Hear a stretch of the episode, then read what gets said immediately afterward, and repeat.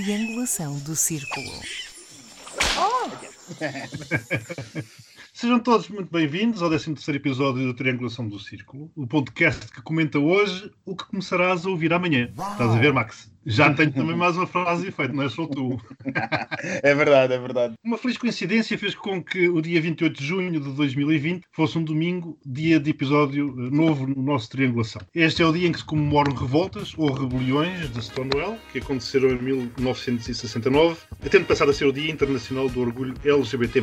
Este foi o motivo mais que suficiente para estrearmos o último modelo previsto para este nosso podcast, que é o do episódio especial. Assim, ao contrário do que é habitual, não teremos as rubricas fixas e o painel de comentadores é alargado, assim como a duração do mesmo.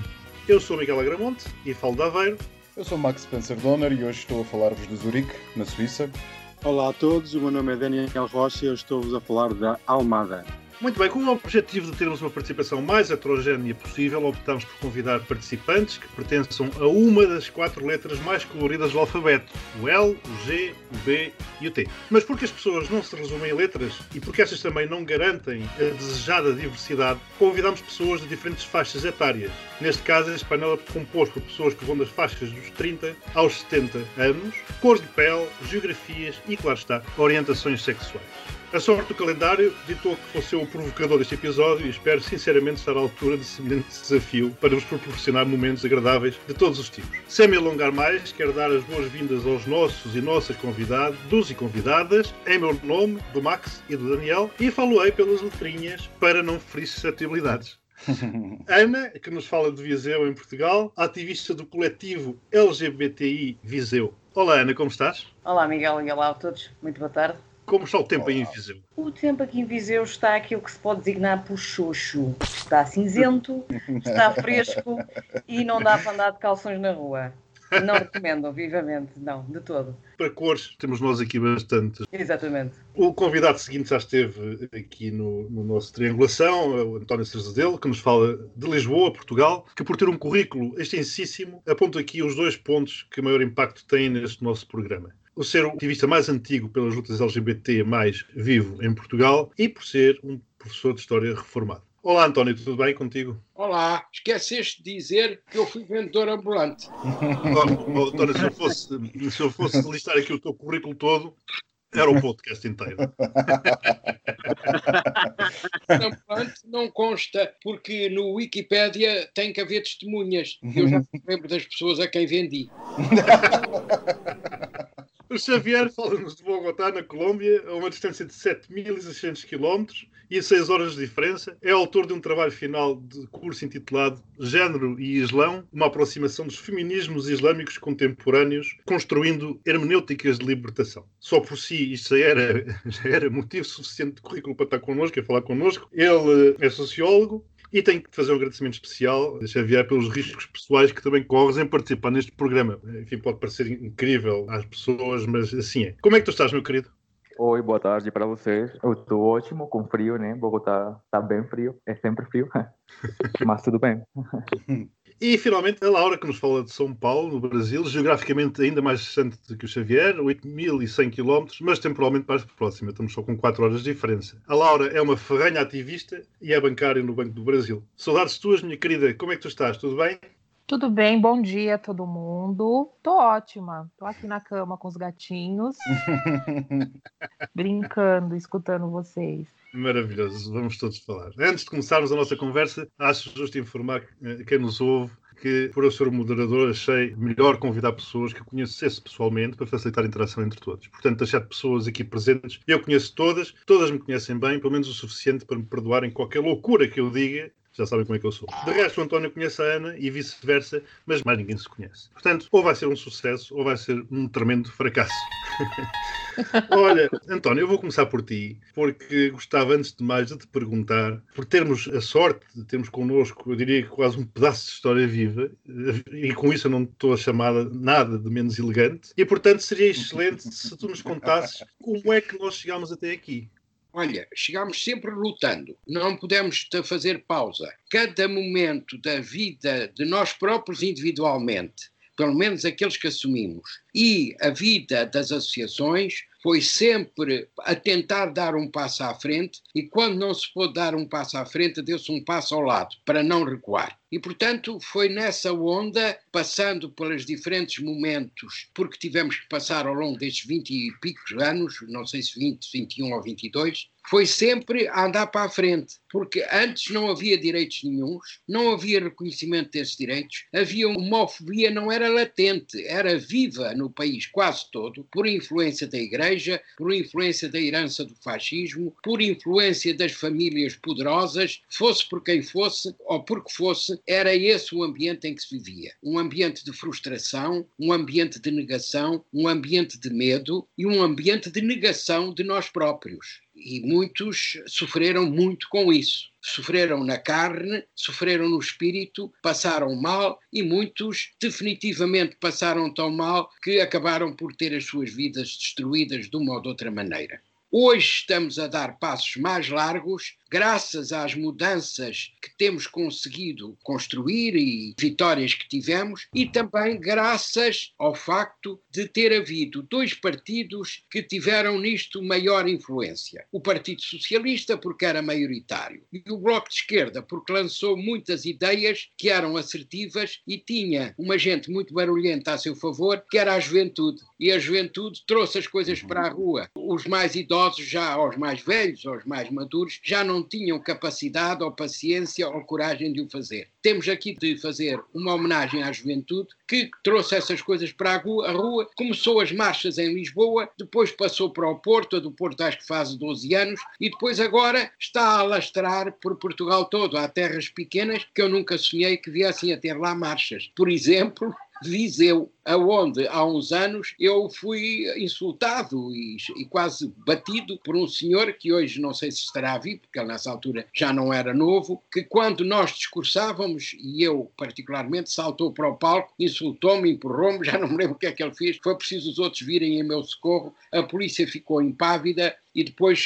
acho que o comício já não continuou. Aliás, era um comício para protestar contra as violências que alguns LGBTs de Viseu sofriam, e outros que nem sequer o eram, porque havia um jardim que ainda teve a ver, onde há uma bomba de gasolina e as pessoas iam lá pôr gasolina e alguns passeavam pelo jardim. E esse passeio pelo jardim era considerado um pecado mortal. Portanto, isso foi em que ano, António? Sabes, mas 2005, não foi isso? Foi em 2005, havia uma bomba de combustível na beira da IP5 e aquilo tinha uma área de descanso e alguns dos ataques foram aí. Mas houve outros ataques que foram inclusive na cidade de Viseu, a pessoas que, pais e filhos, que iam passear na rua e que acharam que era um casal homossexual e levaram pancada também. E lembro-me na altura da polícia não fazer absolutamente nada. Nada, não fez nada. Nessa altura saiu que não fez nada. E quando esse senhor saltou para... Havia ali alguma polícia, não era um pelotão, mas também marimbaram-se completamente. Mas creio que quem saltou para me defender, posso estar errado, foi o Vitorino. Primeiro porque era mais novo, tinha mais força que eu nessa altura.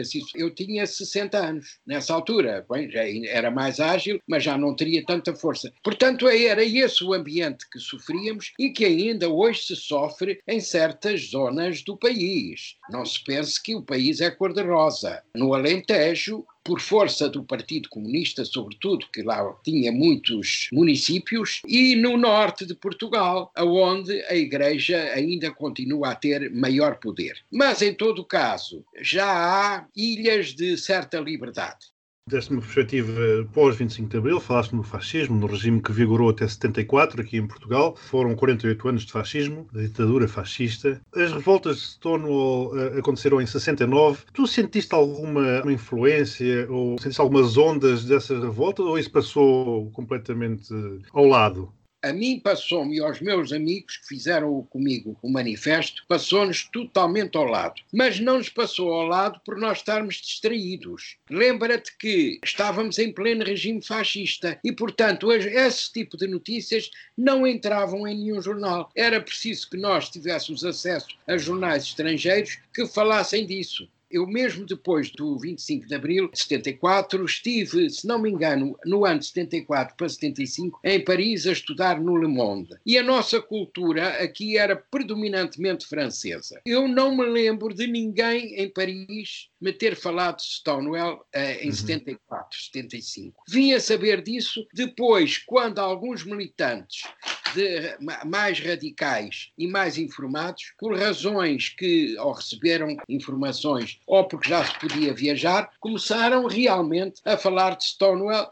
Ouvi falar, percebi o que aconteceu, mas não lhe dei a importância, eu tenho que ser humilde, relevante, que hoje lhe damos. Sendo que essa importância também lhe foi muito mais dada quando o presidente Barack Obama considerou aquele bar um símbolo de resistência contra a discriminação. Antes já se falava nele, porque aquilo levantou uma parte da cidade, foi importante, porque não foram só os gays, as lésbicas, e havia lá também trans. Não sei se havia lésbicas, havia gays, havia senhores heteros e havia trans e haveria queers ali. Foram eles que começaram a luta. Estávamos no período daquele tipo que era um fascista, que eu agora não me estou a lembrar o nome, e que via comunistas por todo o lado. A sorte deles foi que parte da população daquela zona do bairro, gente que sabia que aquele bar era aquilo, mas não lhes fazia mal nenhum, nem se importavam, vieram para as barricadas com eles. Foi uma luta começada pelos gays, mas sustentada pela população ali da zona.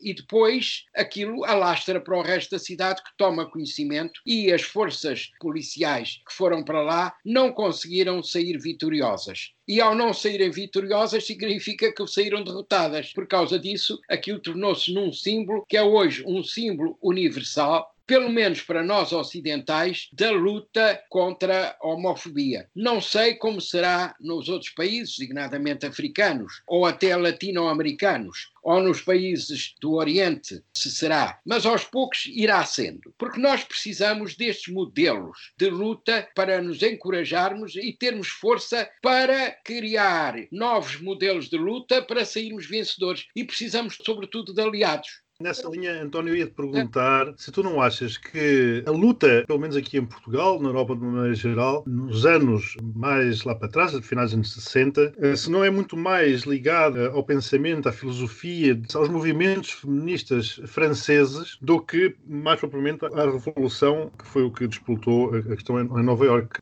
Temos como símbolo a Simone de Beauvoir. Por exemplo. Temos como símbolo o teatro do Jean-Paul Sartre, que era o companheiro dela. Toda essa luta era uma luta travada em nome da igualdade, mas começou pelas mulheres. As mulheres, pela sua sensibilidade, acabam por também assimilar outras lutas de minorias à luta delas. Foi por aí que começou, e pela Margaret Mead dos Estados Unidos, também uma mulher. Foram muitas mulheres que fizeram investigações científicas que foram comparar comportamentos de povos que nós hoje diríamos de tribos, da forma como se comportavam sexualmente, com as formas como nós no Ocidente cristão nos portávamos, e isso relativizou a nossa maneira de estar como não sendo nem imperativa nem a única no mundo. Isso trouxe uma brecha, primeiro cultural e intelectual, mas depois foi arrastando ao resto das populações que não tinham acesso a essa intelectualidade, a esses estudos, mas que foram compreendendo que afinal havia um relativismo nos comportamentos sexuais e que todos aos poucos teriam de ir sendo aceitos. Esta é a visão que eu tenho, não sei se é participada ou não por algum de vocês. Vou alterar já aqui a ordem que tinha pré-estabelecido, porque isto já começou a ser uma conversa interessante. Aqui há uns tempos eu e a Laura debatíamos um fenómeno que acontece no Brasil, que era aquilo que usualmente se chamam pelas bichas POC, que são aquelas pessoas mais efeminadas e que toda a gente diz que existe no Brasil, mas que é muito raro encontrarmos noutros países, em que são assumidamente efeminadas. Eu vejo algum paralelismo, curiosamente, com aquilo que se chama o terceiro sexo na Tailândia, onde existe também algo semelhante. E aqui há uns meses, talvez, Laura, se não estou enganado, eu e tu falávamos disso e tu dizias que era bem possível que essas questões viessem precisamente de povos indígenas que depois foram formatados pelos colonizadores. Enfim, não me quero adiantar muito mais, deixaria a palavra a ti para desenvolveres um pouco essa ideia.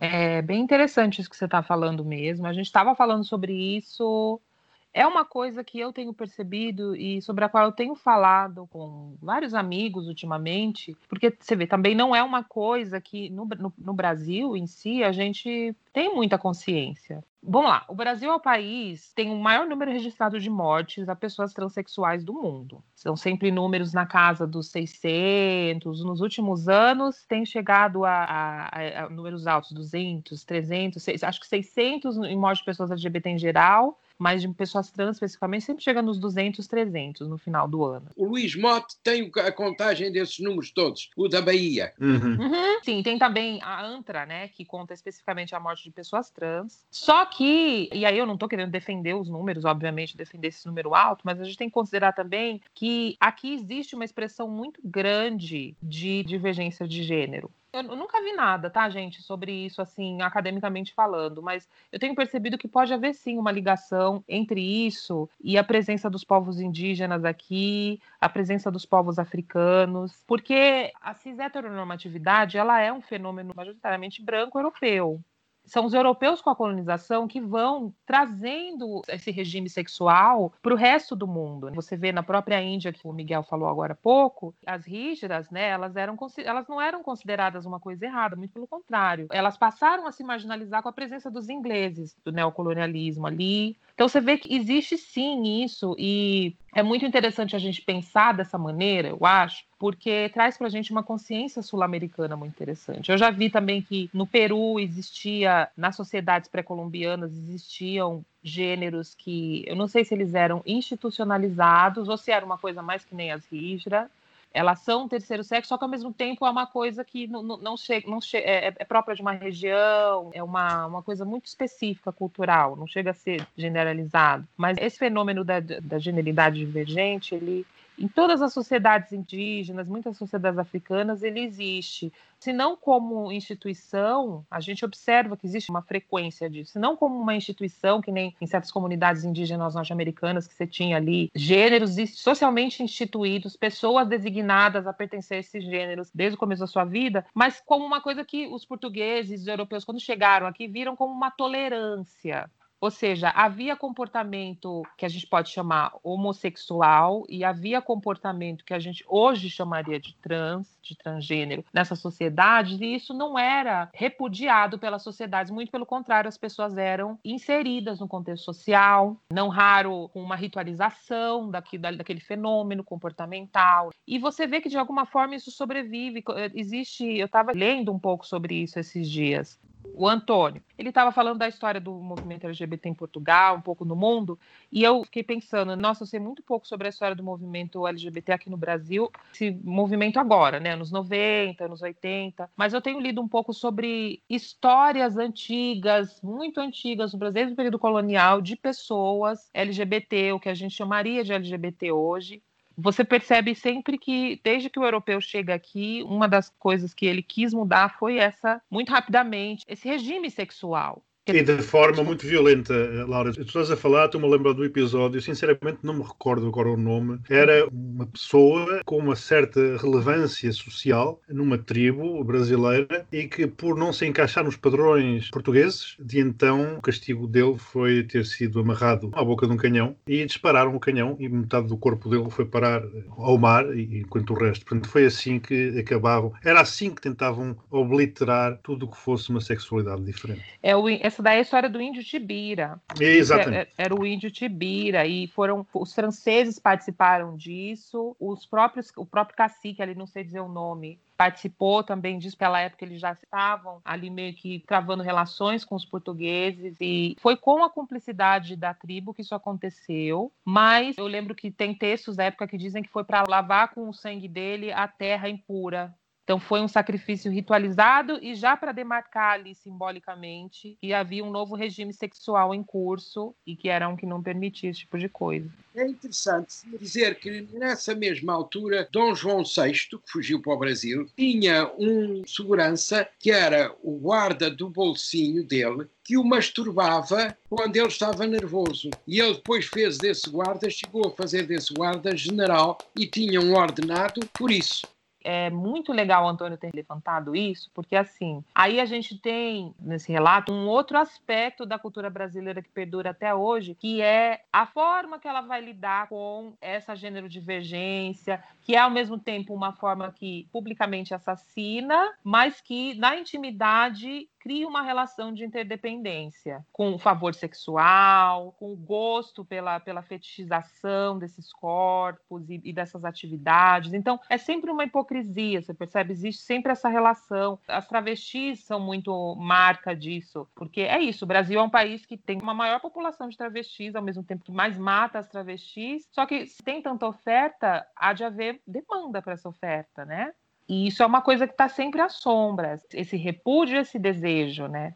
Ana, voltando aqui à linha original que eu tinha aqui pré-estabelecido para dar início aqui às hostilidades, por assim dizer, com base naquilo em que o António nos comentou, portanto, estamos a falar aqui da questão ainda do 25 de abril de 74, e tu já deste aí também algumas notas, como algo naturalmente que deu início a uma mudança profunda na forma dos LGBTs serem vistos, e principalmente ao longo das décadas seguintes, estes terem vindo a ganhar cada vez mais direitos justos e devidos, não é? Na sociedade portuguesa. O que eu te pergunto é, hoje, em 2020, as ondas do 25 de Abril já chegaram a Viseu? Ou, por outras palavras, como é que é ser ativista LGBT+ em Viseu?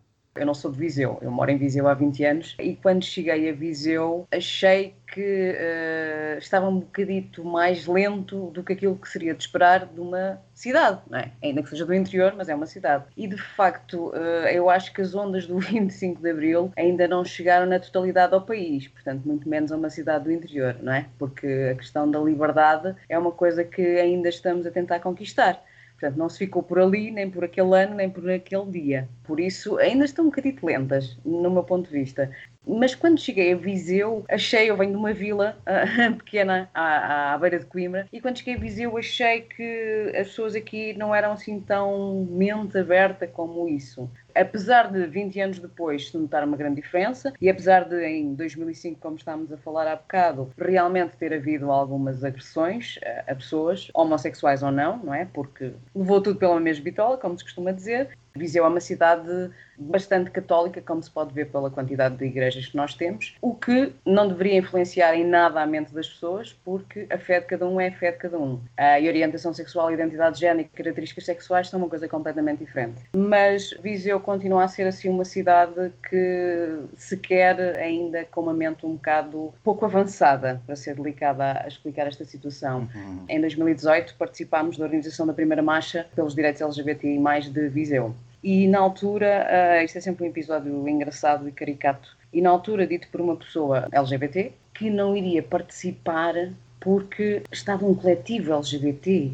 E depois, às páginas tantas, a pessoa até foi, porque afinal não eram só o coletivo LGBT que organizava, mas sim outras organizações, nomeadamente a Amnistia Internacional do Grupo de Viseu. Portanto, a pessoa foi, apesar da pessoa ser LGBT, a pessoa só foi porque não era uma organização LGBT única e exclusivamente a organizar isto. De maneira que, então, assim podia passar, sei lá, por hétero, não faço a minha ideia. Viado! Mas a questão punha-se como, então eu vou, porque vai haver mais gente, não é? E eu posso misturar e camuflar e tal, ali perdida no meio daquelas cores todas, e se calhar ninguém dá por mim, tipo camaleão, e vou-me adaptando a qualquer uma que esteja ali ao lado. E ainda, portanto, nós estamos a falar em 2018, foi há 2 anos atrás, não é? Não foi o Covid que apagou estas coisas. Portanto, ainda há em Viseu uma mentalidade muito escondida destas coisas. Era aquilo que a Laura estava a dizer há pouco, é que de facto há uma hipocrisia, não só na questão que estavam a comentar, mas em tudo o resto. Porque, vamos ser francos, há pessoas LGBT em Viseu, e não há poucas, não é? Há bastantes até. As pessoas vão se conhecendo, as pessoas têm amigos, não é? Estas coisas do Facebook e do Instagram, de todas as redes sociais, dá para ir percebendo. E as pessoas saem à rua, não é? Pronto. Agora não tanto, mas costumavam, por assim dizer. E nota-se perfeitamente que existe uma grande população LGBT nesta cidade. Mas ainda há aquela coisa do não vamos falar sobre isso, não é preciso andar a gritar aos sete ventos. E se eu for a um evento LGBT, eu vou ser considerado LGBT também. E isso é como, sei lá, como se o diabo saísse à rua, mais coisa, menos coisa. E nota-se ainda uma certa resistência resistência da parte das pessoas. É que se chegássemos a determinados cafés e até vemos as pessoas, um grupo que tem o namorado e o namorado, a namorada e mais não sei quem, e depois quando se dá conta em determinados eventos, que até são eventos informativos, como por exemplo o meu coletivo costuma muitas das vezes fazer, e as pessoas dizem, epá, mas se eu for para aí as pessoas vão perceber que eu fui a uma coisa LGBT. Pronto, portanto, esta história do 25 de Abril é um passinho à bebê, Miguel. É um passinho muito pequenino que ainda se dá em Viseu e também no resto do país. Não vamos fazer de contas que Lisboa e do Porto estão totalmente avançados, porque essa não é a realidade. Era justamente isso que eu ia dizer. Eu estava-te a ouvir a falar desse tipo de pessoas em Viseu e a pensar em Lisboa é exatamente o mesmo. Não é necessariamente em Viseu. Não, não. Sim, e isto 46 anos depois do 25 de Abril. Portanto, nós vemos que estas ondas demoram décadas a chegar. Aliás, eu, em Lisboa, quando vou ao centro LGBT, aquilo parece, eu adoro lá estar, o centro LGBT da Ilha de Portugal, mas tenho sempre a sensação de que estou a entrar num clube secreto e aquilo está ali na baixa. Enfim, mais acessível e mais visível não pode ser, tem bandeiras. Tem... É preciso palavra-passe, Miguel? Não, isso é o finalmente. Javier, não penso que te escapas desta primeira fase, é muito cedo aí, ainda adormeces se eu não te chamo aqui para a nossa conversa. E eu lanço também a primeira pergunta, enfim, da Colômbia. Nós temos todos uma imagem de um país extremamente violento e tipicamente tendemos a estabelecer uma relação direta entre violência e homofobia. Porém, da última vez que eu estive em Bogotá, há cerca de 2 anos, a cidade é muitíssimo, ou era muitíssimo, LGBT-friendly, mas claro que está violenta. Como é que tu explicas esta situação? Ou eu fiz uma avaliação errada? Eu acho que para que a gente possa pensar realmente como se estruturam estas lutas LGBT na Colômbia, a gente, e aí eu compartilho muito a visão da Laura, né? A gente tem que partir de um fato histórico muito importante, que é o jeito de como a gente vê e observa a modernidade, né? A gente não pode esquecer que neste ponto da história, nós fuimos e ainda somos países colonizados culturalmente falando, economicamente falando, geograficamente falando. Porque toda esta repercussão das lutas LGBT na Europa e nos países, de algum jeito, chamar eles de primeirmundistas, estas repercussões em Latinoamérica se pautam primeiramente através da institucionalização do cristianocentrismo como prática cultural dentro de nossos países, né? Colômbia, lamentavelmente, há muitos anos, é um país, politicamente falando, né, totalmente desarticulado, no sentido em que ele não se projeta realmente como um Estado intervencionista ou um Estado que realmente resguarde politicamente os direitos das pessoas. Claramente partindo, como estou falando, da colonialidade, né? Tudo está ligado diretamente a isso neste momento. Lamentavelmente, Colômbia leva já aproximadamente mais de 200 anos em uma luta interna por um conflito armado que claramente está totalmente ligado à economia da droga, né? E isto claramente ligado às perspectivas econômicas das potências que intervêm em todo este processo.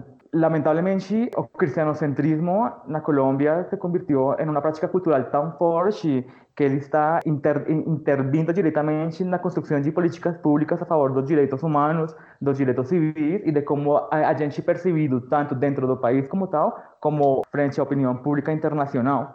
Então, sí se proyecta una abertura, digamos, un poco más liberal en cuanto a opinión pública internacional, de ser un país gay-friendly y de ter, digamos, una libertad un poco más exposta, né? Mas de fato não é deste jeito. Os índices de mortes das pessoas LGBT têm aumentado criticamente nos últimos anos, sobretudo quando se estruturou diretamente Colômbia como tal, como um país narco-paramilitar, né? Porque nesse momento temos que entender que os nossos governantes, que foram sempre e continuam sendo os mesmos, são narcotraficantes. E isso é um fato que a gente tem que entender para poder entender como se desenvolvem eventualmente os processos sociais que intervém diretamente com direitos humanos, com direitos civis, com direitos constitucionais, né? As lutas LGBT em Colômbia são muito fortes. E muito forte me refiro a que geralmente Colômbia tem, como estou falando, um passado extremamente violento, né? E se algo nos tem ensinado a história é que nossos próprios governantes,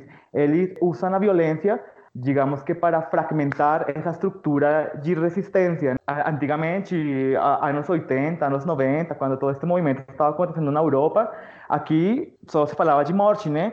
Já falando da tomada direta do governo pelo narcotráfico, falamos de Pablo Escobar, dos cartéis da droga, de como eles foram eventualmente sendo reconhecidos a nível internacional, e lo que levou tudo isso a las lutas de resistência, não só LGBT, mas a lutas de resistência da esquerda e de todos esses processos que eventualmente dão a história atual da Colômbia, todos são pautados pelo assassinato das pessoas que não têm pensamento que está direcionado totalmente a lo que realmente agora o governo, né? Então, por exemplo, tem vários líderes sociais, várias ativistas de direitos humanos, tem várias pessoas que eventualmente estavam trabalhando a favor desses direitos que são mortos. Aqui simplesmente funciona desse jeito. Você fala, você está no contrário do que pensa o governo, você realmente tem um poder, seja mediático ou de qualquer ponto em que você possa agir, você é morto. E isso é uma realidade que se vive aqui. As pessoas eventualmente neste momento que estão lutando pelos direitos civis, estão tentando lutar através de ONGs que sejam reconhecidas internacionalmente, para evitar esse tipo de mortes, né?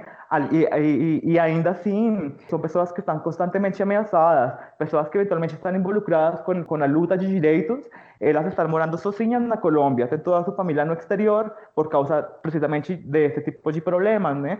Porque aqui as ameaças são contundentes, aqui te ameaçam e tu morres, simples assim, e morre tu, morre tua família, morre todo aquele que te ligado a você.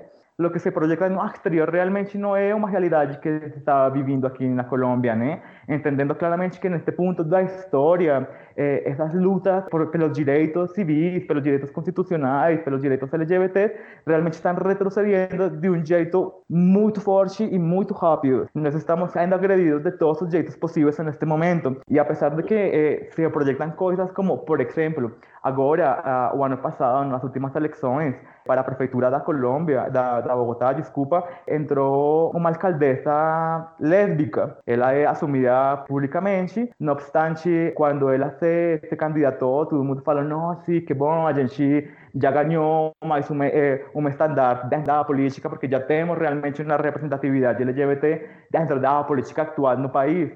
Mas se você realmente analisa o trabalho dela até agora, que realmente é pouco tempo, estamos falando de 6 meses, é a mesma coisa de sempre. Ela está vendida totalmente aos processos que eventualmente está levando o governo neste momento. Eu vou dar um exemplo agora. Há umas 2 semanas, teve um escândalo aqui na Colômbia, porque a vicepresidenta do país, saiu informação à luz que a vicepresidenta esteve nos Estados Unidos há um par de anos, pagando uma fiança milionária para o irmão dela, que estava sendo processado por narcotráfico de heroína nos Estados Unidos. Aqui todo mundo ficou pensando, mas como assim? Como é possível que a vicepresidenta esteja involucrada com famílias de narcotraficantes, né? Que é uma coisa que a gente sabe dos documentos da história da Colômbia, né? Nós realmente estamos ligados, nossos governos são pautados pelo narcotráfico. E então sai esta mulher, a prefeita de Bogotá, que era a única pessoa que eventualmente estava encarando o governo do jeito que tinha que ser encarado a defender esses narcotraficantes. Então, elas começam a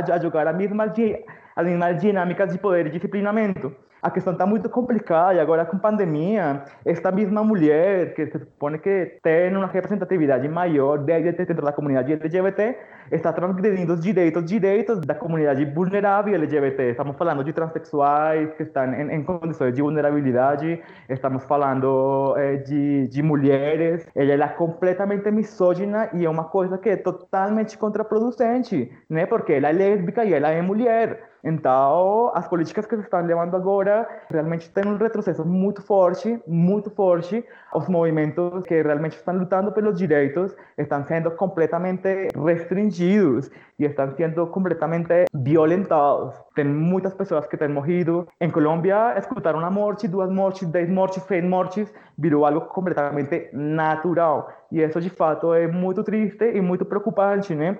E agora, com esta questão da pandemia, os movimentos que se estão levando através das restrições governamentais, as pessoas começaram a perceber que, neste momento, surgiu tipo um novo movimento, né? Como falei anteriormente, o governo antigamente sim, matava as pessoas e simplesmente os processos das mortes, os assassinatos ficavam perdidos na burocracia. Agora eles não precisam mais disso. Por quê? Porque está o Covid agora presente. Então, simplesmente, agora surgiu tipo, um novo movimento governamental que se está chamando a população do cartel do Covid, que é simplesmente a pessoa que está exercendo protestas diretas contra o Estado, pessoas que estão articulando-se realmente para pleitear direitos, estão sendo mortas e sendo passadas por mortes por Covid. Teve um caso há 3 semanas de uma comunidade camponesa no interior da Colômbia, onde eles, em galera, em comunidade, foram até a prefeitura a realmente ver os mortos que estavam eles pleitando, que estavam falando que eles tinham morto por Covid,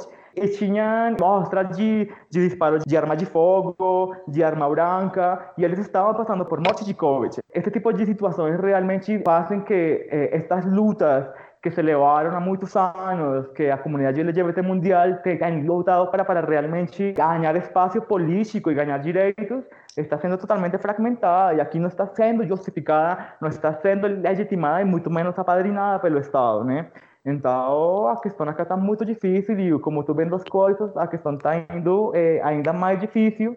Estamos entrando em um Estado completamente autoritário, ainda que a gente já vivia em um Estado autoritário, disfarçado de democracia, mas agora eu acho que eles estão sendo completamente descarados na hora de apresentar estas incidências políticas, estas pautas políticas que estão realmente pautando os novos processos de interação social no país. O que se mostra fora é uma realidade que no interior do país realmente não tem nada a ver. É bem preocupante, para ser completamente sincero, e se eu posso falar uma coisa, eu nunca na minha vida pensei que realmente poderia chegar a pensar o que estou pensando agora, né? Depois de ter estudado tanto e ter conhecido tantas coisas, eu sinceramente me sinto totalmente decepcionado realmente de ter nascido num país como este. Eu me sinto completamente impotente e triste de fazer parte disso, não poder fazer nada, porque não nos permitem fazer nada. E porque ao accionar, ao você realmente pensar em accionar, você sabe que você está carregando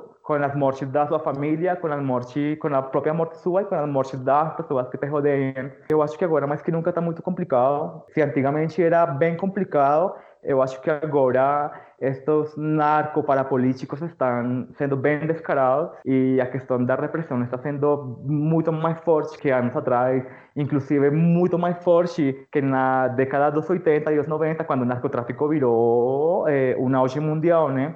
É um movimento que se está vendo em toda a Latinoamérica. O fascismo e o autoritarismo está realmente tomando auge e não claramente pautado pelas condições específicas políticas e sociais do cristianocentrismo que vem da Europa, do colonialismo. E realmente neste ponto, minha projeção, fazendo um análise político e social a profundidade, é que nós vamos para mal em pior. Assim, esto agora está começando e esto vai piorar e esto vai entrar em um estado de recessão, não só econômica, mais política e social, e eu acho que a gente tem que entender isso, a gente tem que saber isso, e a gente tem que se adaptar às novas dinâmicas que estão vendo em cima, né? Porque a coisa está saindo de controle mesmo. Sim, eu tenho amigos no Chile também, que também se queixam exatamente de algo semelhante. Laura, o Javier estava a dar o exemplo da Colômbia, falou da América Latina. Tu também sentes que algo se passa, isto é quase uma pergunta de retórica, mas algo se passa de semelhante aí no Brasil? Sim, com certeza. Você mais cedo na conversa falou, que eu achei um insight ao mesmo tempo potente, ao mesmo tempo temerário, sobre como talvez nós é que estejamos à frente da Europa, no sentido de a gente aqui, na América Latina, já está sendo sujeito a uma tentativa, né, de controle, de domínio da extrema-direita, que mais tarde seria trazida aí, né? E sim, essa diria... é uma tese minha. Nossa, eu nunca tinha pensado nisso e realmente eu fiquei assustada. E assim, escutando o Javier falar, eu percebo que o Brasil é muito interessante, porque assim, ao mesmo tempo que eu tenho a sensação que o Brasil está a 1 ou 2 passos atrás da Colômbia, eu percebo que nas favelas aqui é o que acontece. Então, talvez a diferença entre aqui e lá seja que aqui, por ser um país maior, isso é regionalizado, colocado... situado, né? A sociedade brasileira, ela tem essa complexidade de classes, todas essas coisas, é uma sociedade latino-americana com as suas particularidades, inclusive com a coisa de a nossa violência, ela é mais uma violência que fica mais no nível do, talvez, do simbólico, o povo é mais pacífico e passivo, né? Então tem todas essas coisas, mas assim, aqui a gente tem a mesma situação, talvez não da maneira escancarada aqui, pelo que Javier diz, é como está na Colômbia. Tipo, a gente não tem essas mortes políticas dessa maneira, mas as coisas aqui acontecem mais ou menos do mesmo jeito. E tipo, amarelo, o que foi? Não é corriqueiro, como ele disse, foi o que eu quis dizer, okay, né? Parece como o Javier fala, é uma coisa que lá se tornou corriqueira. Aqui, a gente tem a nossa própria forma de deixar as coisas corriqueiras, é passando por debaixo do pano, é fingindo que nada está acontecendo. Nem agora com a questão da Covid, já todo mundo... Aqui em São Paulo, o espírito geral é que já passou. Não ainda passou. Ainda está a subir, não é? É, tá horrível, tá pior cada dia. E as pessoas... Eu já percebi que a gente pode muito bem chegar numa situação de ter mortos nas ruas, que nem aconteceu no Equador. No Equador, exatamente. É, gente queimando e tal. E as pessoas vão continuar com essa mesma atitude bovina, né? Passiva, né? Claro, tu não achas que isto não poderá ser uma estratégia do próprio Bolsonaro? Isto é gerar o caos para depois justificar ter o exército na rua, controlar o... Claro, isso daí não, eu acho que já não é mais questão de achismo. Isso daí já há muitos analistas políticos renomados que estão levando essa hipótese adiante. A atitude dele deixa isso muito claro. Só que o Bolsonaro, ele é um jogador, né? Ele não é esse fascista que tem convicções profundas e coloca elas. Ele, antes de tudo, é um jogador. Então, assim, agora ele já está sendo posto para fora. Esse é o fato. Já há movimentos e não é à toa que acharam o Queiroz agora. Sim. Entendeu? O cerco está fechando para ele. Então ele está abrandando, ele está fazendo essas coisas episódicas, muito teatrais, né? De tocar sanfona na live. Eu acabei de ver que saiu isso num jornal português. Eu gosto da cara do Paulo Guedes enquanto a sanfona toca lá atrás. O Ave Maria. Coisa horrível que aquilo foi. Alguém falou que aquilo foi... Patetice mesmo. Alguém falou que Laura, nunca tinha visto... Interromper, mas eu queria, te falar uma coisa a respeito a isso. Eu acho que Bolsonaro, ele foi uma peça estratégica para o que se está vendo no Brasil, né? Porque se tu percebe, grande parte dos ministérios, inclusive dos cargos políticos altos que tem agora Planalto e toda esta questão governamental no Brasil, a maioria são militares. Uhum. Eu acredito que o que eles estavam querendo fazer é realmente botar esta personagem, que é uma personagem populista, uma personagem que era uma piada uns anos no Brasil, para fazer toda a merda que ele conseguisse fazer neste ponto, e assim depois chegaram os militares para falar, não, é que tu salvaste da decadência que está agora, um monte de problemas que tem, voltar simplesmente aos 70 e aos 80, né? Sim. Com a ditadura militar e essa questão. Eu acho que o que estragou os planos dele foi a pandemia, o deles. Ninguém previu a pandemia. Eu acho que foi isso que aconteceu. E agora está tudo num nó, porque eu concordo com você, Javier. São as elites aqui que estão manipulando tudo isso. Só que agora, com a pandemia, as coisas elas se desestabilizaram para eles. Eu percebo isso, porque até a Globo está querendo tirar o Bolsonaro de uma hora para outra, né? Sendo que antes ela fazia vista grossa e tal. A gente pode pensar na América Latina politicamente como um bloco. A Argentina que parece que não está assim, né? A Argentina está em lockdown há meses e meses e ainda ontem foi renovado por mais, não sei quanto, 2 semanas, creio eu. Mas lockdown... forçadíssimo e muito fechado. Aliás, foram proibidos os passeios, inclusivamente os passeios que podiam ser dados à noite individualmente, passam a ser proibidos. Passam a ser só proibidos diariamente. As pessoas só podem sair de casa dia sim, dia não, com base no DNI, portanto, no CPF ou aqui no cartão de cidadão. O que acontece com a Argentina é um caso bem particular, porque, bom, a Argentina, antes de começar este século, eles estavam muito projetados a uma projeção social e cultural muito europeia, né? Quando eles entraram em recessão, eles entraram em bancarrota e eles quebraram como país totalmente graças ao Menem, ao ex-presidente Menem, né? Que ele roubou o país desde as raízes e a Argentina quebrou, literalmente quebrou. E desde entonces a Argentina tem estado uma recessão econômica, política e social muito forte, muito forte. Agora com esse novo presidente que eles têm, que é um presidente, digamos, com alguns tintes esquerdistas, Eles estão tentando nivelar um pouco realmente o que está acontecendo politicamente e socialmente na Argentina, mas eu acredito que o que fala Laura é um bloco mesmo, tipo, é a mesma estrutura política e eles não vão conseguir sair nem gerar um equilíbrio em todos esses processos que estão acontecendo agora, porque lamentavelmente a Argentina foi abatida muito forte há uns anos e ela não conseguiu se recuperar ainda. Eles estão, de fato, bem fugidos. Eu acho que um dos países mais fugidos de América Latina agora. A Javier falou da questão de como que a Argentina tem uma pertença europeia forte, e realmente é um país branco, é um país que conseguiu, de certa forma, estabelecer ali uma dominância branca de uma maneira que me parece que os outros países da América Latina não estabeleceram.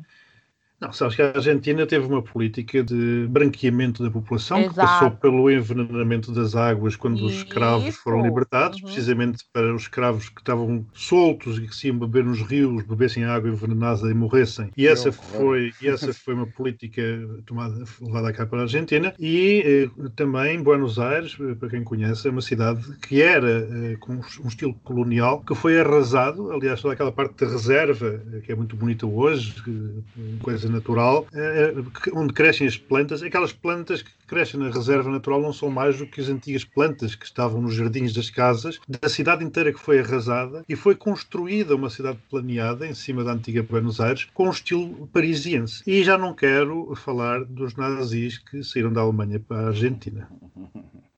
Mas, Max, nós estamos aqui a falar, enfim, do chamado mundo ocidental, supostamente do mundo é onde as coisas estão mais à frente, mas, como tu vês, isto de este a oeste, norte a sul, a gente fala em direitos, ou falta deles, ou retrocessos. Sim, é verdade, mas é um bocado aquilo que tu estavas a dizer há pouco. Será que a América Latina não é basicamente um posto avançado daquilo que vai acontecer? Não sei, nós estamos a ver hoje uma tentativa nas nossas ruas de alguém a controlar a agenda política do debate, certo? Pelos vistos, pelo que eu tenho estado a acompanhar aqui as notícias, só tem 200 pessoas a manifestação dos racistas na Avenida Liberdade em Portugal, o que é um flop. Mas o que é facto é que, flop ou não, há um movimento de retrocesso... Começa a buzinaia que está a dar. Há um movimento de retrocesso sonoro que não para de fazer força em todo o mundo. Ele está muito dinâmico, extraordinariamente dinâmico, e começa a aparecer um pouco por todo lado. Não sei se concordam comigo. Eu acompanho-te no que estás a dizer, mas queria significar-te que o que está a acontecer na Europa também tem uma causa que assustou a população, foi a vinda de tantos imigrados do Médio Oriente, de uma guerra que, aliás, nós lá provocámos no tempo do presidente Bush II, particularmente depois do bombardeamento das Torres Gêmeas em Nova Iorque. Mas gostava de acrescentar a este respeito que as grandes linhas do neofascismo, que agora se chama populismo, estão a ser criadas pelo Bannon, que era o ideólogo do presidente atual e que esteve na Casa Branca nos primeiros 6 ou 7 meses, mas depois ele teve que correr com ele. Correu com ele da Casa Branca, mas ele continuou a ser conselheiro de forma mais discreta. E ele criou porque tinha dinheiro, a família dele tinha dinheiro, criou uma instituição que é a difusora para a América Latina e para a América e agora também para a Europa das ideias e das formas de neutralizar os governos de esquerda ou os governos liberais ou os governos democráticos. Em Portugal passa por 2 coisas: ativar o racismo a propósito do antirracismo e ativar as polícias, fazendo crer às polícias que eles são detestados pela população e que quem os defende são os partidos de direita. Daí que é na polícia que este senhor cá em Lisboa tem maiores simpatias, nas polícias, nos escalões intermédios. Essa política vai agora exercer-se em Portugal, descredibilizando ou dizendo que estamos a tentar descredibilizar a polícia, por um lado, aproveitando-se dos traumas da doença que está a atravessar o nosso país, fazendo parecer que ele está caótico para assustar as pessoas e as pessoas procurarem uma outra alternativa do governo, e infiltrando com bonecos falsos que distribuem notícias falsas pelas pessoas, os tais robôs que distribuem notícias falsas pelas pessoas para as fazer estremecer ou as fazer pôr em dúvida aquilo que são as verdades democráticas. Isto é o que está a acontecer, mas é por intermédio intermédio de Bannon, que dá o dinheiro à Espanha, que por sua vez o Vox lá de Espanha dá a Portugal. Mas António, com o devido respeito, e nunca discordando daquilo que estás a dizer, isso que descreves é uma realidade essencialmente portuguesa. E o interessante nestes movimentos é que elas operam um bocado como as empresas globalizadas de hoje em dia. Ou seja, eles atuam globalmente e pensam localmente. Eles adaptam-se àquilo que localmente querem disseminar, mas a estratégia é global. E talvez o que nos interessa mais hoje em particular, neste junho de Pride, o que nos interessa em particular é perceber onde é que estas dinâmicas em curso por todo o mundo nos vão afetar nos nossos direitos. Porque nós historicamente acabámos de sair do armário. E não quero ser o pessimista, mas costumo ser neste podcast, vocês não sabem, se calhar, mas eu costumo ser um dos pessimistas de serviço, assim como o Daniel é o fetichista.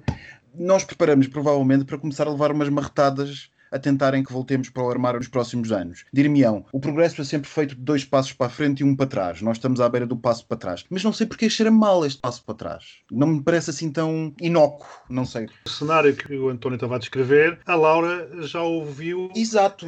Em 2018, para aí, não é, Laura? Fake news, etc. E permite-me, Miguel, salvo errar a Laura que estava a dizer há bocado, acerca de Bolsonaro, por favor, Laura, corrija-me se eu estiver errado, de que Bolsonaro não era um homem idiota, era um homem que presidia, foi isto que eu daquilo que é uma determinada estratégia, que seguia uma determinada estratégia. Isto é o comum a todos eles. Todos eles fazem-nos passar como se fossem pessoas extraordinariamente simples nas suas estratégias. E não são. Isto são métodos extremamente complexos e bem pensados de atuar em sociedade. Ensinados pelo Bannon e pelo seu grupo, a empresa que ele criou, cujo nome eu não me lembro. É Cambridge Analytica, não é? Não, a Cambridge Analytica era apenas uma das empresas que trabalhou para várias campanhas que tiveram próximas dos senhores da escola do Sr. Bannon. Trabalharam para a campanha do Brexit, trabalharam para as presidenciais americanas. E julgo que tiveram também alguma relação com o Brasil. Eles tiveram uma relação com tudo. Ele visitou, eles já fizeram visitas cruzadas do Bolsonaro com o Bannon com o filho do Bolsonaro. Está à vista toda a gente, ninguém faz nada, não é? Como é que se faz? Como é que se combate uma coisa destas?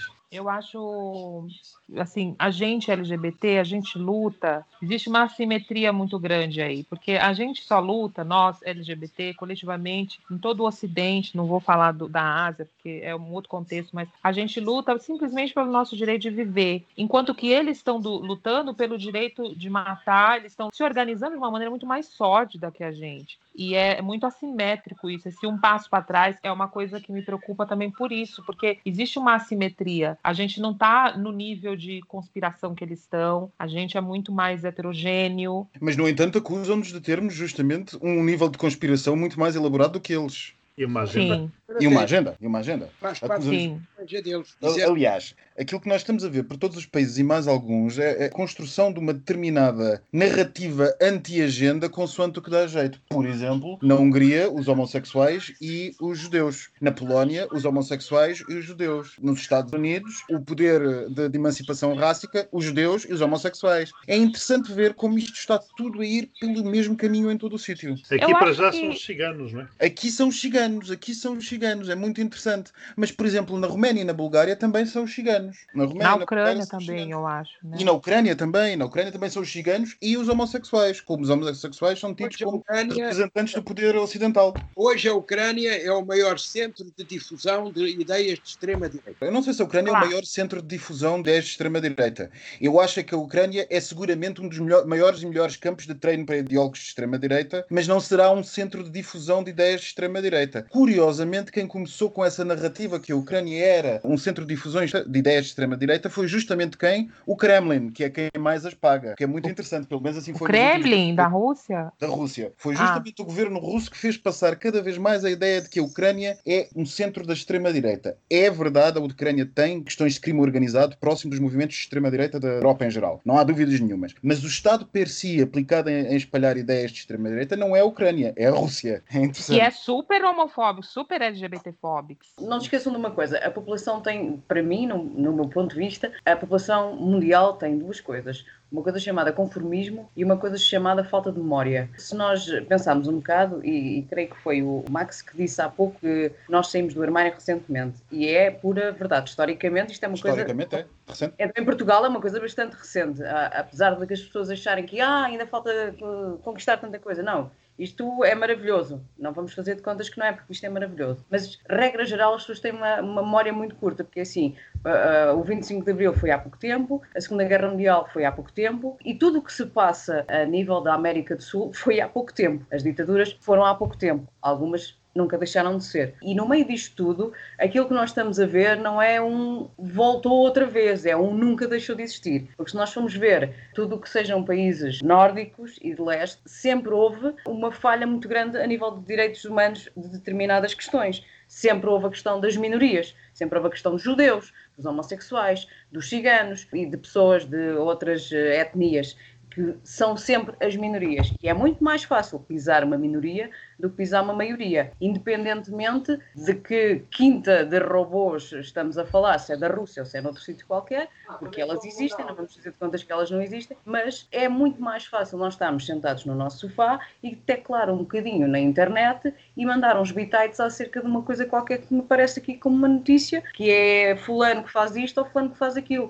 Mas vir para a rua e dar a cara é sempre muito mais complexo, porque, por exemplo, existem questões como a do Javier, que se calhar vai dar a cara e nunca mais dá. Enquanto nós, em Portugal, ainda conseguimos dar a cara, eu quando disse isso há bocado, não significa que de hoje para amanhã nos aconteça a mesma coisa, não. Porque há uma questão muito importante nestas coisas dos direitos humanos, e agora falando em Portugal, que é, estão conquistados. Não, são umas palavras ali no papel que pode-se passar e serem apoiadas. A qualquer momento. A qualquer momento. Como qualquer lei, qualquer coisa pode ser revogada, não é? Acontece que não é estanque. E as pessoas acho que estão tão habituadas ao sofá, e não é só pelo Covid e pelo confinamento, as pessoas já estavam habituadas ao sofá, a ser muitas das vezes ativistas de sofá, ou a simplesmente não ser, porque não me chateia, eu consigo fazer a minha vida na mesma. Mas até que ponto é que a vida na mesma vai continuar a vida na mesma? Até que ponto, de facto, nós vamos continuar a ser este oásis aqui fantástico que eu comentei entre vocês há bocado? Porque assim, nós somos, efetivamente, neste momento somos, mas isto não vai durar para sempre.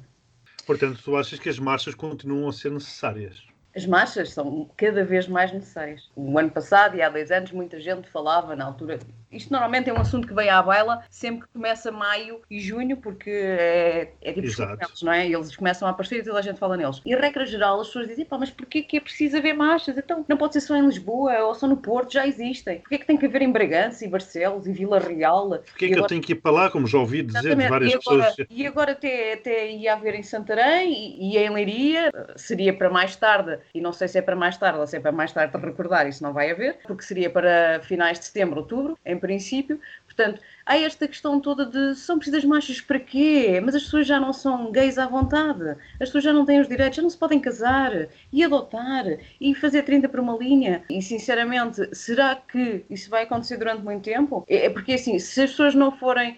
Ainda ontem estava a ouvir um direto e alguém comentava que, o casamento entre pessoas do mesmo sexo já foi adotado, já toda a gente, já passou tanto tempo e está tudo bem, e estranhou-se e entranhou-se na corrente sanguínea dos portugueses. Eu acho que não é assim, eu acho que não se entranhou de todo. E é uma coisa que a qualquer momento e a qualquer fração de segundo pode chegar alguém e dizer, não, já estou um bocado farta disto, há demasiados gays a casarem-se, há demasiadas lésbicas a casarem-se, e isto começa a parecer uma coisa um bocado esquisita, portanto vamos tirar esta lei. Porque não esqueçamos que 66 mil pessoas, se a memória não me falha, e posso estar errada, por isso alguém que me corrija, votaram no Chega. E essas coisas as pessoas vão engolindo, até que um dia arrebenta. Eu não me esqueço, enfim, da importância que teve para a vitória de Trump o facto do presidente anterior ser negro. Houve muita gente que durante 8 anos engoliu aquela realidade, foi engolindo, e assim que pôde votar num branco, ainda por cima, como dizem no Brasil, um branco escroto, não perdeu a oportunidade e a foram a correr. Laura, como é que é ser, agora que estamos aqui a falar na questão da cor da pele, como é que é ser trans, negra, trabalhar no Banco do Brasil, atendendo ao público?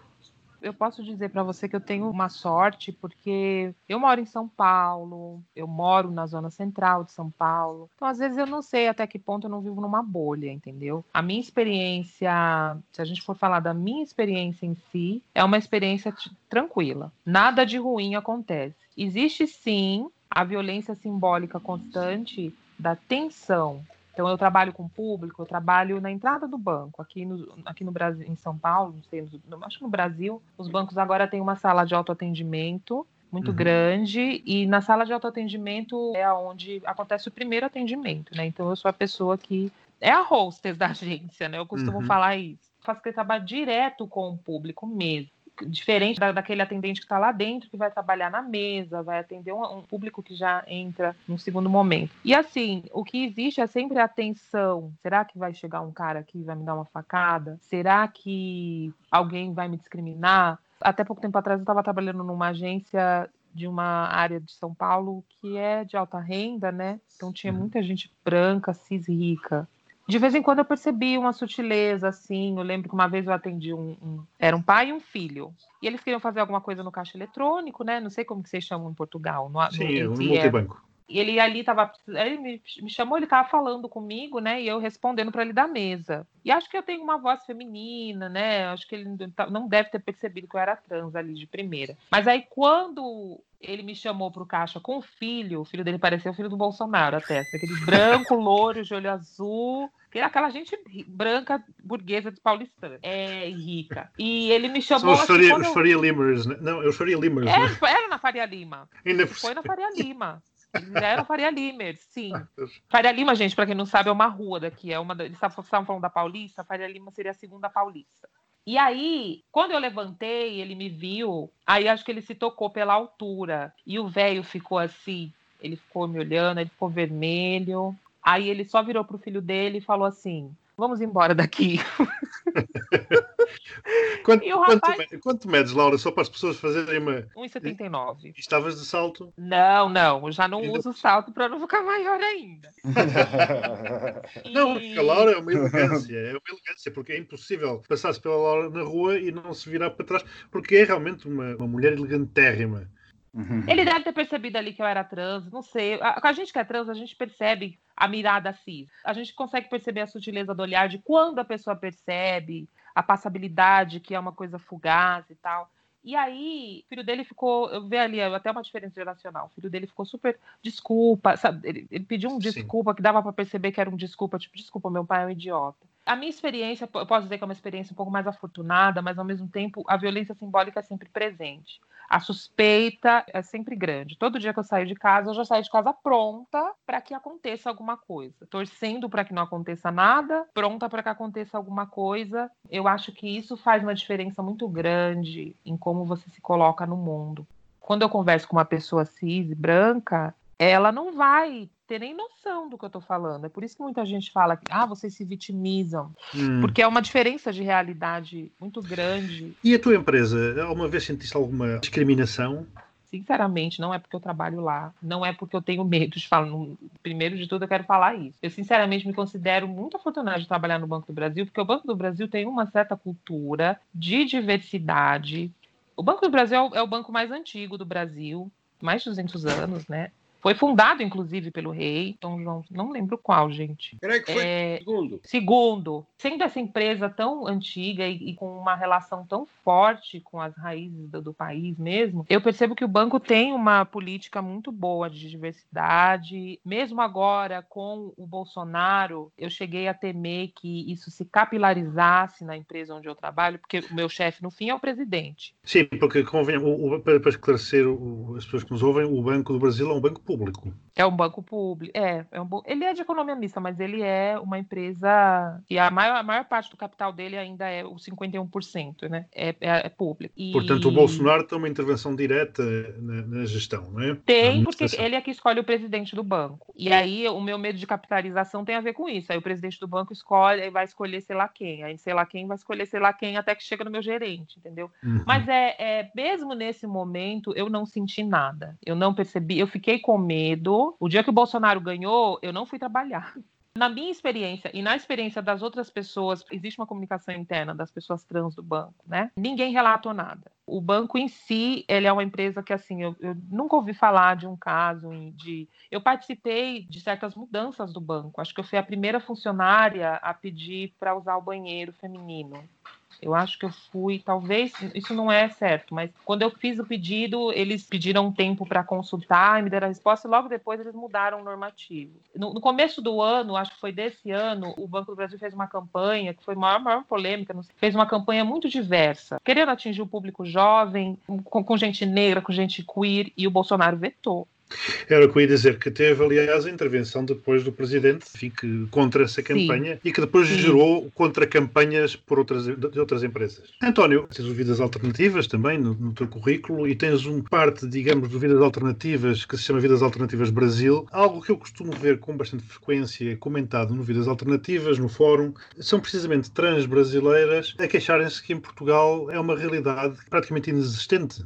Tens alguma explicação? Concordas? Enfim, largo também isto aos mais ativistas aqui, nomeadamente à Sara e ao Max, que têm também passado de ativista. Nós em Portugal temos este tipo de cultura nas empresas. A questão das casas de banho, que a Laura estava a falar, a trans feminina poder ir a uma casa de banho de mulheres, que aliás tem levantado algumas questões. A questão da ideologia do género, que está a começar a invadir-nos uma vez mais um vetor comum àquilo que aconteceu no Brasil, que se está a começar agora a projetar em Portugal.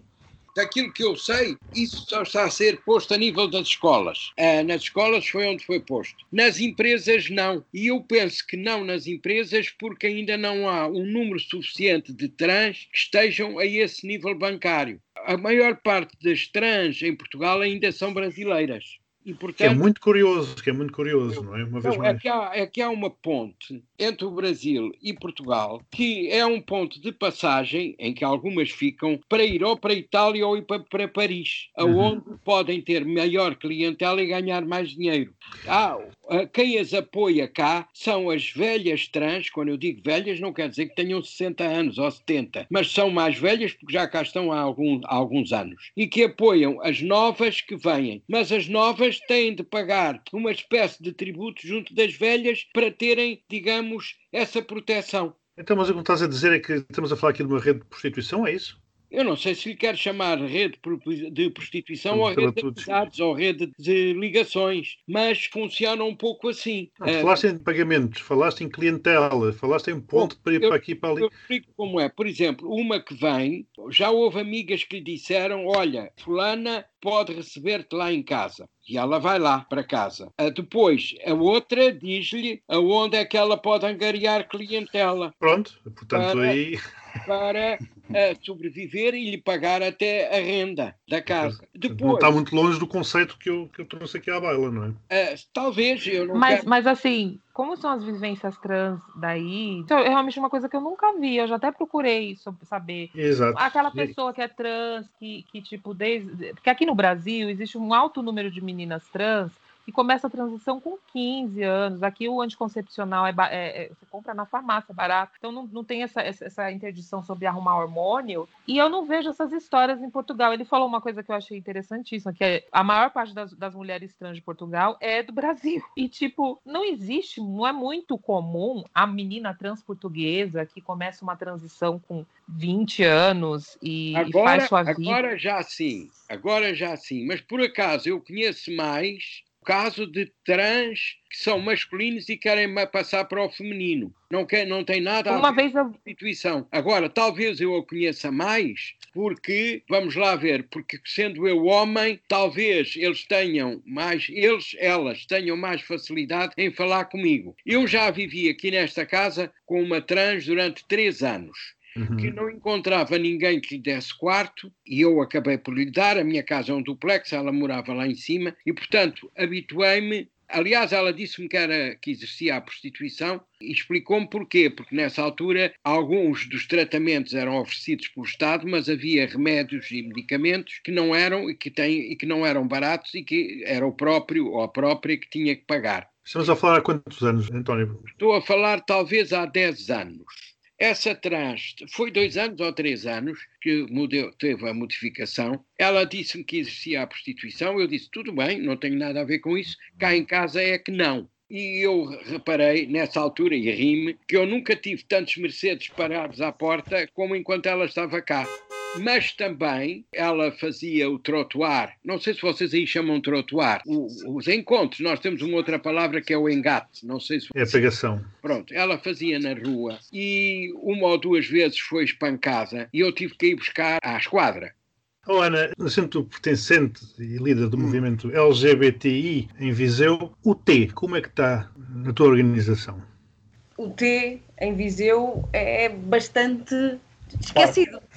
Parco. É assim, não significa que não exista, mas é, eu acho que é uma generalidade em Portugal, até porque, em primeiro lugar, até há pouco tempo ainda era considerado uma doença mental, não é? Só o ano passado é que foi avante a questão da lei de autodeterminação de género e que resultou no puxar do autocolismo. Oh, Ana, desculpa interromper-te, vou ser otimista para variar. Só o ano passado, mas ainda assim fomos os primeiros no mundo. Sim, sim.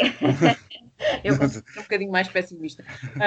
Explica um pouco. Assim fomos o segundo ou terceiro no mundo. Explica um pouco, Max, até para a Laura e os nossos ouvintes. Eu não queria interromper a Ana de modo algum, só queria fazer este comentário. A nível jurídico, é assim, eu tenho uma carta e o Max deve ter para aí 50, portanto pode seguir em frente e eu depois acabo. Eu queria só apanhar ali o que o António estava a dizer e o que o António está a dizer. António, se me vais permitir, eu vou fazer este comentário. Está fortemente marcado pela tua experiência e sobretudo por uma certa da geração do que se passou em Portugal. Eu conheço muitos transexuais, tanto de transição de um lado para o outro, dos dois sentidos. Em Portugal, durante os meus tempos de ativismo, muitos portugueses e, é verdade, também muitos brasileiros. E se é verdade que houve, durante alguns anos, alguma questão de prostituição, isso tem mais a ver com as condições horríveis e deploráveis que foi a imigração de muitos brasileiros para o nosso país nos anos 90 e princípios dos anos 2000. Lembremos-nos de Gisberta, lembremos-nos do horror que passou Gisberta, uma imigrante brasileira transexual. Que foi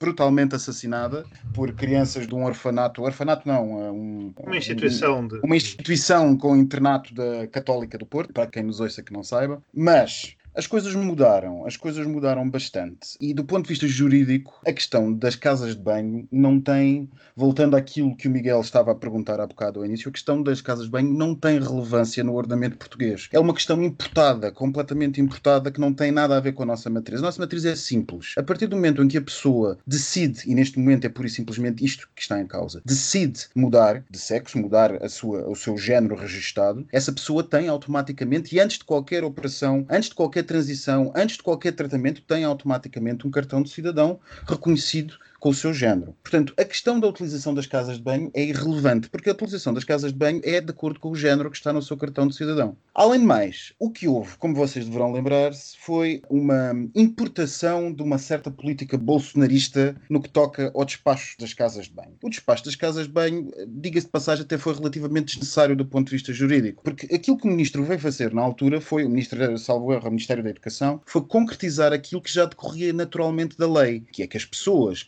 que eventualmente mudem de sexo, devem poder usar, como é natural, uma vez têm outro sexo, outro género, podem usar a casa de banho que lhes será destinada depois da mudança desse sexo. Bom, o facto de vir um despacho do Ministério da Educação dizer isto às escolas, levou a que a extrema-direita aproveitasse uma técnica muito Bolsonaro de lançar o caos nas redes sociais e introduzir um tema que não tem qualquer cabimento na matriz, eu já não digo cultural, mas jurídica portuguesa, porque não é uma questão. A questão das casas de banho não é, nem nunca será uma questão juridicamente relevante. A pessoa muda de sexo, a partir do momento em que muda de sexo, usa a casa de banho que se lhe compete. Ponto final, parágrafo.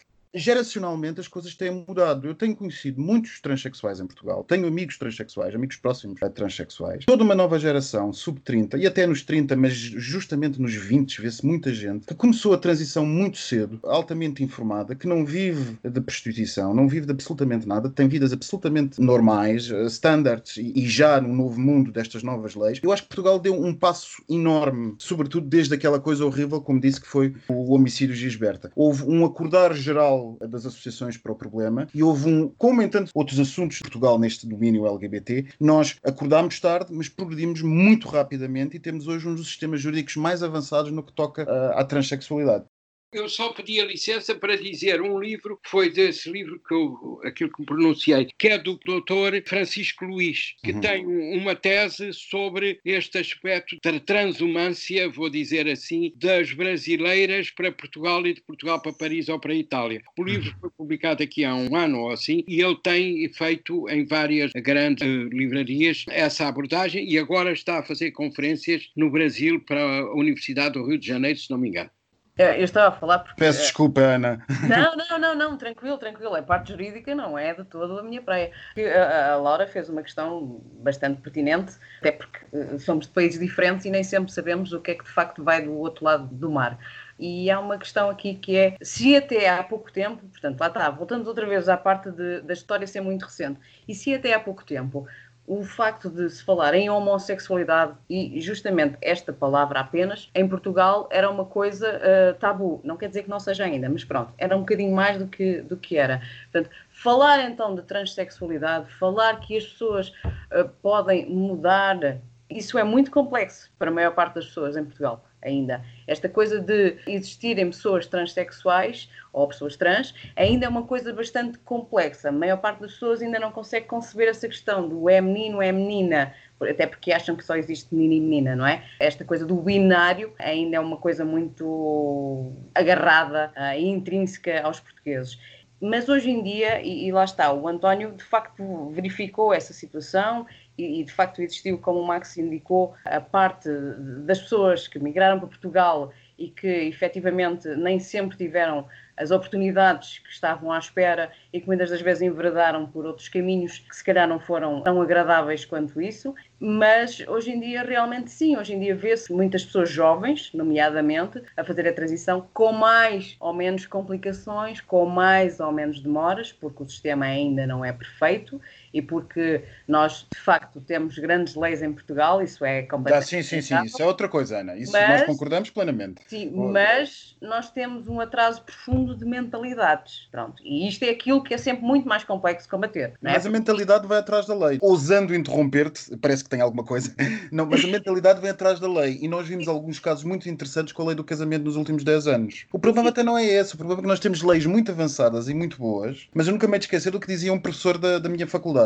O problema em Portugal não são, nem nunca serão as leis, meus amigos, os académicos e quem faz as leis sabe exatamente o que é que está a fazer. O problema são justamente quem as aplica e quem as segue, e não vale a pena nós termos uma lei de transexualidade altamente avançada e termos apenas neste momento 1 ou 2 cirurgiões no Sistema Nacional de Saúde e 3 ou 4 no sistema privado a cobrarem milhares de euros a pessoas que normalmente não têm absolutamente dinheiro nenhum. Sim, e não só essa questão, mas a questão da contínua existência de Lisboa, Porto e também Coimbra, neste caso, mas sim, eu pergunto o que é que faz alguém da guarda que tem 17 anos para fazer a transição e os pais não sabem que é trans. Pois, claro. Como é que esse adolescente pega em dinheiro para fazer uma viagem que tem que estar para aí 10 horas fora de casa e explicar isto tudo aos progenitores? Não é simples, é muito bom, de facto, e de facto ainda bem que a lei saiu, porque se as leis não saírem, então é que não vamos a lado nenhum, não é? Mas, infelizmente, ainda falta criar a rede social que deveria existir mais e mais acordada no nosso Sistema Nacional de Saúde.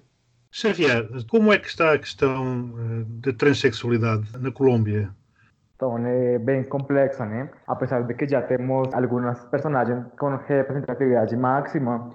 Por exemplo, ter uma transexual assumida, com mudanças de gênero inclusa, ela tem sua família, ela tem sua mulher, sua filha, e ela é diretora geral das melhores faculdades privadas da Colômbia. Só que, apesar de ela ter chegado a, digamos, a este posicionamento social e político, ela ainda é estigmatizada o tempo todo. Ela sempre que ela sai, que ela faz alguma coisa com a faculdade, ela sempre tem que justificar tudo de pautas que realmente pues, não deveriam considerar-se, né? Só pelo fato de ela ser transexual. E tem algumas outras inclusões de algumas personagens dentro, digamos, de alguns níveis políticos muito baixos, na prefeitura, de algumas cidades na periferia ou mesmo de cidades de interior, né?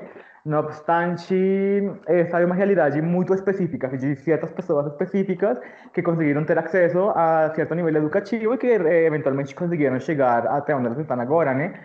Mas, em geral, assim, falando de transexualidade na Colômbia é muito complexo porque aqui não existem políticas que ainda hoje não existem realmente políticas visíveis e políticas que realmente possam se chamar de políticas a favor dos direitos LGBTs, muito menos existem políticas a favor de mulheres transexuais ou de homens transexuais, né? Então, como esse tipo de, digamos, de passo social ainda não existe e possivelmente não exista daqui a um futuro, eles ainda não são considerados como cidadãos de primeira mão, né? Seus direitos são transgredidos, não existe educação sexual que eventualmente ensine ou oriente as pessoas que eventualmente passam por esses processos. E as crianças desde muito pequenas, elas são de algum jeito dogmatizadas para rejeitar esse tipo de processos, sobretudo nas escolas na Colômbia, independentemente sejam públicas ou privadas. Colômbia é um país extremamente católico, então muitas das perspectivas se distorcionam a partir desses pontos de vista, né? Onde se projeta a transexualidade como uma aberração. Isso realmente se percebe em muitas das dinâmicas que existem hoje em dia, por exemplo, na Bogotá, que é a capital da Colômbia, onde as transexuais são transgredidas de todos os jeitos possíveis que vocês possam imaginar. Não só são violentadas fisicamente, enquanto a agressão física das pessoas, da polícia, dos militares, mas elas também são estrupadas muitas vezes. E as denúncias estão, as denúncias existem. Tem denúncias na Fiscalia da Colômbia de muitos abusos por parte da polícia, dos militares e mesmo das próprias pessoas civis que eventualmente transgredem estas mulheres. E de fato não acontece nada, não acontece nada. Esse tipo de coisas não se divulgam porque as pessoas não estão interessadas nisso, porque ainda hoje é considerado uma aberração. Então é muito triste a realidade delas aqui na Colômbia, né? Sobretudo falo delas, porque geralmente quando existe uma transexualidade masculina de um homem trans, eles ainda não estão muito, digamos, não conseguimos receber muitas pessoas que têm passado por essa transformação dentro do país como tal, né? Eu conheço colombianos que têm passado esse processo de transexualidade, né? Homens trans, mas eles não moram na Colômbia. Eu acho que 90% deles não moram na Colômbia, porque sabem que aqui é impossível isso. Isso aqui simplesmente é impossível, é impossível. Inclusive, dentro dos movimentos LGBTs da Colômbia existe muita transfobia. Eu tenho uma amiga minha que ela é trans, ela no governo anterior, ela conseguiu entrar na prefeitura, trabalhar com a prefeitura para políticas trans, mas apenas assumiu o novo governo, ela simplesmente foi demitida e agora ela é transgredida de todos os jeitos possíveis. Antes da pandemia, Bogotá estava em protestos todos os dias e em um desses protestos ela foi pega pela polícia, foi presa. Ela ficou presa aproximadamente uma semana e meia e quando ela saiu da polícia, ela não só estava cheia de hematomas, ela estava extremamente golpeada e ela estava careca. Eles rasparam o cabelo dela, eles queriam tirar a identidade dela de algum jeito e isso é uma repercussão muito forte dentro da comunidade, porque os direitos dela simplesmente foram negados totalmente, independentemente seja ou não seja a favor dos protestos ou das correntes políticas atuais. Ela foi transgredida de todos os jeitos possíveis. É algo que me perturba e que me deixa muito transtornado. Ficaria aqui a falar convosco horas e horas. Eu só iria pedir a cada um de vós que falassem do que vos apetecesse, mas eu vou continuar aqui com o Javier, porque eu vou cometer aqui uma inconfidência. O Javier um dia pôs-me uma mochila às costas e correu todos os países da América Latina de autocarro, de ônibus. Depois estabilizaste no Brasil, foi aliás lá que concluíste os teus estudos superiores e te formaste. Que diferenças é que tu dirias, porque há pouco nós dizíamos que havia aqui um bloco que era a América Latina, mas que diferenças principais tu dirias existir entre a Colômbia e o Brasil, que eu diria que todos esses países são aqueles que melhor conheces? Do ponto de vista LGBT, bom, claro. Eu acho que tem uma diferença abismal, apesar de que, neste momento, ambos países estão sendo atingidos pela homofobia, pela xenofobia, pela misoginia, pela islamofobia também. Mas assim, a questão LGBT, parâmetros bem diferenciais em quanto a direitos, em quanto a aceitação, em quanto à identidade, né? Eu comentava com uns professores, eu ainda faço parte do grupo de pesquisa do mestrado lá na faculdade na URGS, em Porto Alegre, e eu comentava para eles precisamente essa questão da identidade, né? Da identidade política como tal, né? A questão de se chamar gay, transexual, bissexual, ou lésbica. De fato, neste momento, sobretudo nos países de Latinoamérica, na Colômbia, estes parâmetros de identidade políticos eles já não servem mais, sim? Quando eles foram criados com uma perspectiva política muito forte de luta pelos direitos, né, da comunidade LGBT, mas neste ponto da história, as pessoas já não sentem mais representatividade, porque estes termos que eventualmente se criaram politicamente a favor dos direitos estão sendo, neste ponto, completamente pejorativos. Então, entramos na política do medo, né? Daí me chamar de gay, de lésbica, me chamar de bissexual. Não só de atrás, por detrás, já um caminho bem forte de agressão e violência, mas também as pessoas já não estão se representando. Porém, tem muitas pessoas que começaram a criar novos termos, a se identificar com novas coisas, com novos movimentos. E apesar deles estarem sendo restringidos dentro do país, as pessoas já não se articulam muito bem com esse tipo de movimentos. Por isso, eu acho também que a luta LGBT tem baixado um pouco o nível, assim, a força que eles tinham antigamente, porque as pessoas simplesmente já não se sentem representadas por isso, né?